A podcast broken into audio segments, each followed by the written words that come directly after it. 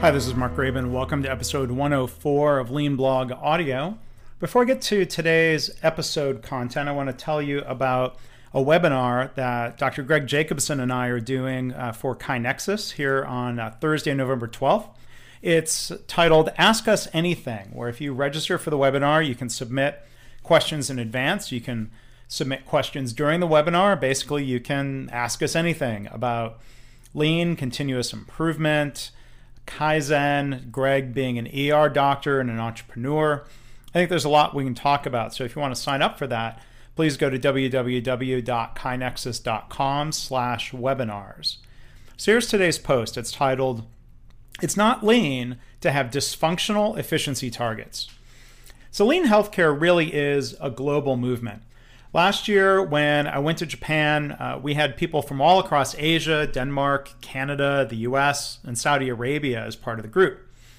Health systems need to improve quality and patient safety, reduce waste and create better work environments, reduce waiting times, and get costs under control. These are universal challenges. And thankfully, Lean is helping. Here's a story from Malaysia that caught my eye. The headline was titled, How Assembly Lines Inspired Asia's Hospitals. And you can find a link to this if you go to leanblog.org slash audio 104. From the article, it says, quote, Malaysia piloted the technique in Sultan Ismail Hospital in 2013. Its orthopedic clinic, which previously operated from 8 a.m. to 5 p.m., was able to clear patients by 2:30 p.m. on most days. Quote, we use lean management techniques to remove bottlenecks and focus on the speed at which processes are completed, wrote Idris Jala, CEO of Malaysia's Performance Management and Delivery Unit, in his blog Performance uh, Transformation Unplugged. Now, the article also talks about the use of lean in India. It says, Take India's Narayana Hrudayalaya Hospital, set up by cardiac surgeon Devi Shetty. Using lean practices, Shetty has dramatically increased the number of heart surgeries performed, almost like a car assembly line. End of quote. So while efficiency is sometimes a dirty word in healthcare, increasing throughput can be of benefit to the patients when waiting times are reduced. Also, see uh, the example of how Toyota helped UCLA Harbor Medical Center reduce waiting times for patients who were otherwise going blind while waiting. Through focusing on these efficiencies, more patients can be treated, more lives can be saved. In the lean approach, we engage people in redesigning and continuously improving the way the work is done, which leads to a reduction in waste. Reducing waste helps us improve patient safety and quality while also improving patient flow and efficiency. Efficiency is an end result. Lean is not about setting, quote, efficiency targets. And the author of the article uh, doesn't quite understand that, as they wrote, quote, there could, however, be downsides of the technique. Setting efficiency targets could encourage the wrong behavior from employees. For example, they could focus on efficiencies at the expense of patient care. A patient might be treated faster, but if something is missed because they weren't asked enough questions, they may have to return. End of quote.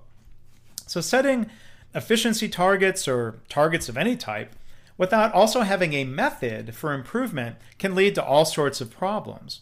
See the examples of the NHS, A&E or emergency departments and the VA waiting time scandals for examples of people uh, you can call it fudging the numbers or gaming the system instead of improving. And it's not lean to quote focus on efficiencies at the expense of patient care. If you look at the roots of lean, the Toyota page on the Toyota production system shows how TPS is about both flow and quality. It's certainly not efficiency only.